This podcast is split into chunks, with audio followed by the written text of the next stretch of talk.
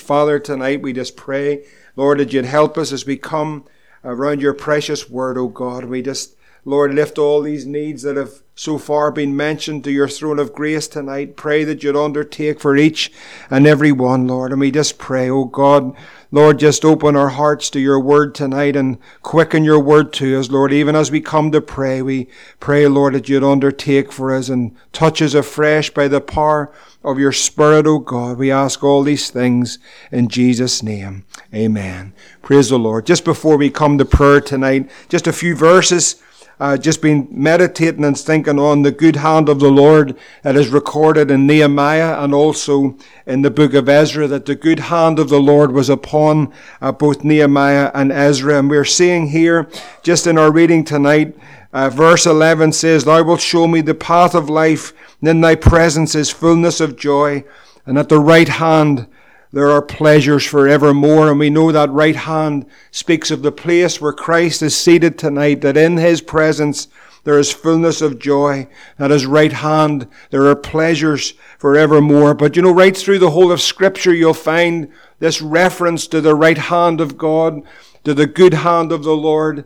Uh, and also you'll find the opposite of that when God's people were fall into disobedience, they would fall into the hand of man or they would fall into the hand of the enemy, but it's good to be in the hands of God tonight, and it's good to know the blessing of the Lord upon each of our lives. But this hand of the Lord, it runs the whole way through. It is speaking, of course, always of Christ. It's speaking of Him.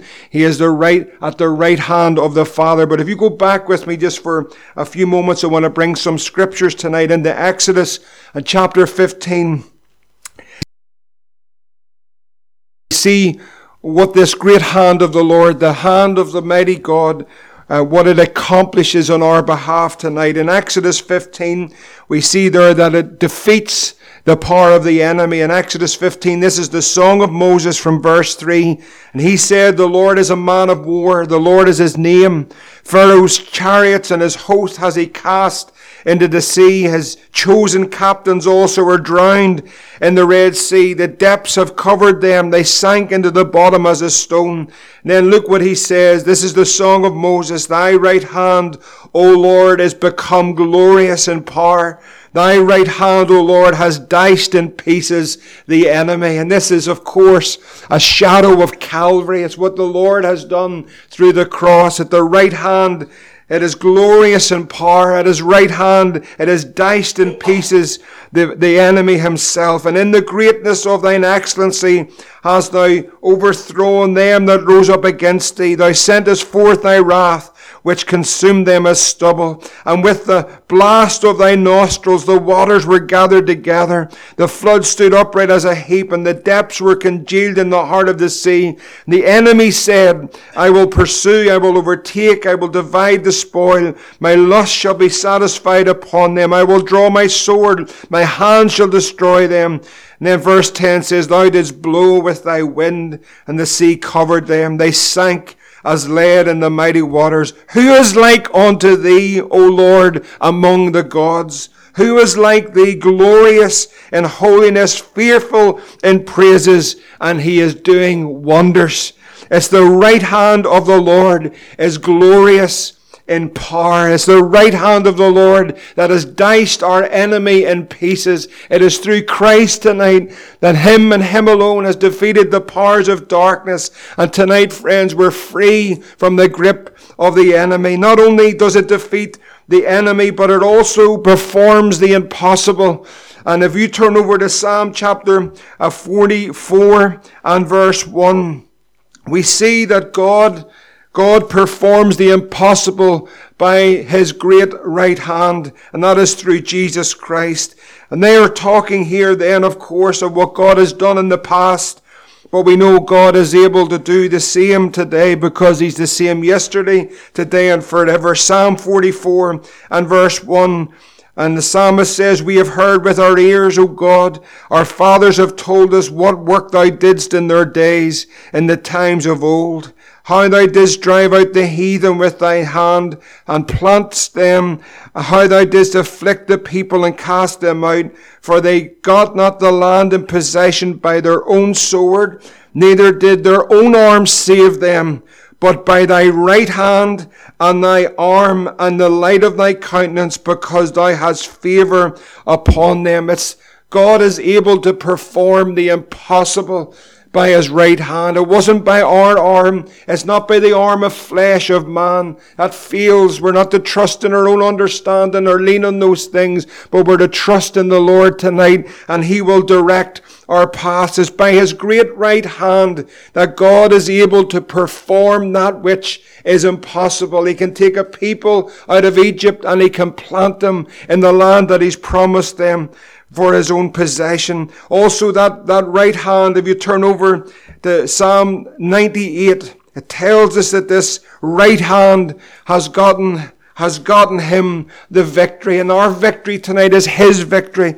In Psalm chapter 98 and verse 1, the psalmist says, Psalm 98 and verse 1, I will sing unto the Lord a new song, for the Lord has done marvelous things. His right hand and his holy arm had gotten him the victory. And we can say tonight, thanks be to God that gives us the victory. That victory that we have in the Lord Jesus Christ. It's by his right arm and his right hand that it has gotten him the victory. And through this, the great salvation that we've received through Christ tonight, we have that victory in Jesus tonight. There is a victory for every believer in this room and it's found in the Lord Jesus Christ. We know that the right hand always speaks of Christ, of his power. It performs the impossible. It defeats the enemy. It's the victory for us tonight. And that's where we're to focus. In Hebrews chapter 12, you'll know the verse well, Hebrews 12 and verse 2, it tells us there that we're to look unto Jesus, who is the author and the finisher of our faith, who for the joy that was set before him endured the cross, despising the shame, and is set down at the right hand of the throne of God. If we look to him tonight, the Bible tells us that in his presence there's fullness of joy. At the right, at thy right hand, there are pleasures for evermore. Everything of what we require in this life is found in Him. We're to look to that right hand. This is Christ when we look at the right hand of God and how we need the right hand, the mighty hand of God, the work in these days when we're coming to pray for the impossible, pray for the unsaved, pray for a move of the Spirit of God. Pray for God to bring the provision for this building behind us as the gift days coming up. Pray for God to touch our lives afresh. We need the mighty hand of God to move again. And God is more willing to give even than we are to receive. You go back into Joshua chapter 4 just for a moment. Joshua chapter 4. We see this mighty hand at work. You know what? That's what we long to see. We want to see God's hand at work. We've seen the enemy's hand. We've seen the hand of man, but we want to see the mighty hand of God at work in our days. In Joshua chapter 4, we know the story. They've gone through the Jordan by God's great power. They've entered into that land and the 12 stones that we know of, they, they took up verse 20. They, they took those 12 stones. They took them out of Jordan and did Joshua pitch in Gilgal, Joshua 4 and verse 20. And verse 21 says, And he spake unto the children of Israel, saying, When your children shall ask their fathers in time to come, saying, What means these stones? Then ye shall let your children know, saying, Israel came over this Jordan on dry land. For the Lord your God dried up the waters of the Jordan from before you until ye were passed over, as the Lord your God did to the sea, the Red Sea, which he dried up before us, until we are gone over, that all the people of the earth might know that the hand of the Lord, that it is mighty. And you know, in this hour, in this day, we want people to know that the hand of the Lord is mighty. That it is mighty that ye might fear the Lord your God forever. We want to see the hand of the Lord work in hearts, to work in lives, to work amongst men and women, to change them, to give them the victory that only Christ can give in a life. And life that is broken, that life that is empty, that life that is tormented. But when the mighty hand of God works, and moves upon a life, doesn't He give us that victory? Doesn't He give us that peace? The favor of the Lord comes upon our lives. He breaks the chains of sin. He sets the captive free. He gives that peace of mind that no man can give, no religion can give. It's the mighty hand of God when He works on our behalf. We need to see again the mighty hand of God work in our community, in our land, and in our nation. God, by His mighty power to move again, to break the bondage of sin, to break the power of darkness. There's only one can do that, and His name is Jesus tonight. It's only Christ can set a man free. It's only Jesus can bring that peace that a man or a woman are, is looking for is when the mighty hand of God comes upon of life. Thank God He's the same yesterday, today, and forevermore. The mighty hand of God the change of life. The favor of God is found in God's mighty hand. You know, we are looking, believing, and looking to the Lord for the favor of God in everything that we do. We need the blessing of the Lord in all that we do. We must cover it all in prayer. The work of the Lord needs to have His mighty hand upon it. If you turn over into Nehemiah uh, chapter 2, and verse 7, Nehemiah chapter 2 and verse 7. And we know that this was a, a very difficult time in Israel. We know that the, the walls have been broken down. Nehemiah, the cupbearer the king, hears of the, the disaster and the distress of Jerusalem. But Nehemiah needed the hand of the Lord upon his life. If there was ever going to be uh, uh anything accomplished for the, for the Lord in Nehemiah's time, he needed the hand of the Lord upon him in order to accomplish that. And if we desire to see the Lord's work increase, we desire to see the Lord move in His power and His kingdom established and His kingdom extended, then we need the mighty hand of God upon us. And God wants to put His hand upon our lives. Nehemiah is at the king. His countenance has changed. He's heard of the, the report of what has taken place in, in Jerusalem and the, how desperate a situation it is. And he's speaking to the king in Nehemiah chapter 2 and verse 7. He says, Moreover, I said to the king, If it please the king, let letters be given to me to the governors beyond the river, that they may convey me over till I come to Judah. And let a letter unto Asaph, the keeper of the king's forest, that he may give me timber to make beams for the gates of the palace which appertain to the house and for the wall of the city, and for the house that I shall enter into. And the king granted me, the king granted me according to the good hand of my God that was upon me. Then I came to the governors beyond the river and gave them the king's letters, and the king had sent captains of the army and horsemen with me. All the provision for the work of the Lord all that what was needed for the task that lay ahead. It was impossible. It was impossible for Nehemiah. It was impossible for Ezra the scribe and the people of God to accomplish the work of the Lord. But when the good hand of the Lord was upon them, they had the letters from the king. That's the authority for everything of what they needed for the task ahead. God's blessing was upon it. Brothers and sisters, we need the hand of God upon everything. We need the provision of the Lord upon everything. Not only is that the favor of God and the mighty hand at work, but in the church at Antioch in Acts chapter 11, it simply tells us this, the report of that church. In 11, 21, Acts 11 and verse 21 says these words, And the hand of the Lord was with them. The hand of the Lord was with them. Do, do you see what's so important? It's not so much that we have all the seating right, and all the lighting right, and all the heating right, and all those things are fine, they're all required. We have everything in place. But what we need is the hand of the Lord with us. That's what we need, brothers and sisters, more than anything else. So many things it's good to have in its right place. Good to have that organized and in its place. But more than anything else, the hand of the Lord was with them.